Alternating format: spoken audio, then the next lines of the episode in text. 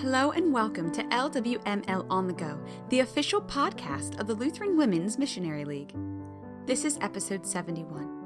I'm your host, Becca Footy, and today we're continuing our study of Jan Burnett's The Task Filled Life. This is the devotion, Bearing Fruit.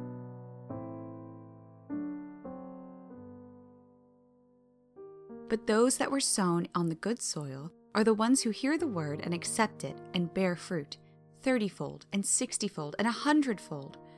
Mark 4, verse 20. The fruit on that tree enticed her. Evil thoughts were put into her head, leading her to believe amazing wisdom would be hers if she ate it. Although given permission by God to eat of every tree in the garden except that one, Eve saw the beautiful fruit and desired to taste of its juicy contents. And the bonus? She would be wise like God. How could she refuse? Yielding to temptation, she ate of it, and then offered it to Adam, her husband. He also ate of it. The bite they took changed their lives and ours. Inherited sin now dwells within all mankind and remains as a constant struggle for everyone, even God's chosen children, as found in Genesis 3, verses 1 to 7. Would our choice have been any different? Would we have refused to eat the fruit?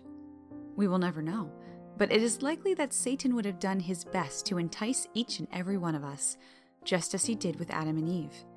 Yet, in spite of their sin, they received a promise that a Savior would come. We too live on the promise that our sins are covered, for we are restored and redeemed children of the Father.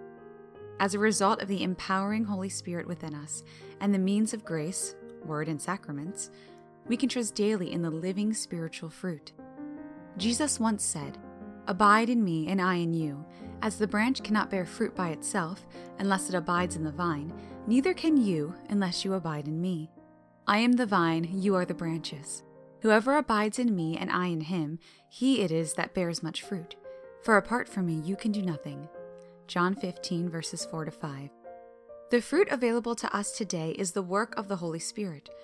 It is nothing like the fruit that tempted Adam and Eve in the garden but rather a fruit that feeds us in our inner being. When loving our neighbor is challenging, his love spills out as streams of living water. When circumstances steal our happiness, joy can be discovered from the fruit that only Christ can provide in his fullness. As patience wanes away and we cry out for a way to get the answers more quickly, the Holy Spirit provides the peace that surpasses understanding as we wait bothered by irritable family members or fellow workers, rather than getting angry and rude, we trust the Spirit to grant us kindness, goodness, and self control. Worn out from the daily grind, we cry out to Him, believing that faithfulness, gentleness, and self control will flow from within. All are available in His fruit. All are given as needed and will reveal a source totally uncommon to those around us as they witness a life solidly grounded in Christ, as found in Galatians 5, verse 22. We can rejoice that we live in His kingdom and have His Spirit available daily. Covered by His blood, we can fall on our knees and believe that our inadequacies are used and empowered by the Lord's very special fruit, a fruit promised and provided with love. We close with prayer. Dear Father, I thank you that your love, joy, peace, patience, kindness, goodness, faithfulness, gentleness, and self control are mine. Give me the ability to trust in your steadfast love and to rejoice in your salvation.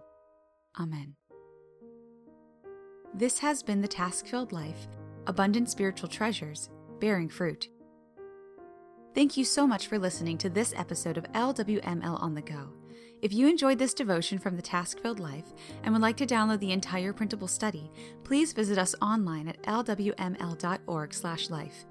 Special thanks to Kyle Faber for writing and performing today's music. My name is Becca Footy, and I'm wishing you a grace-filled rest of your day.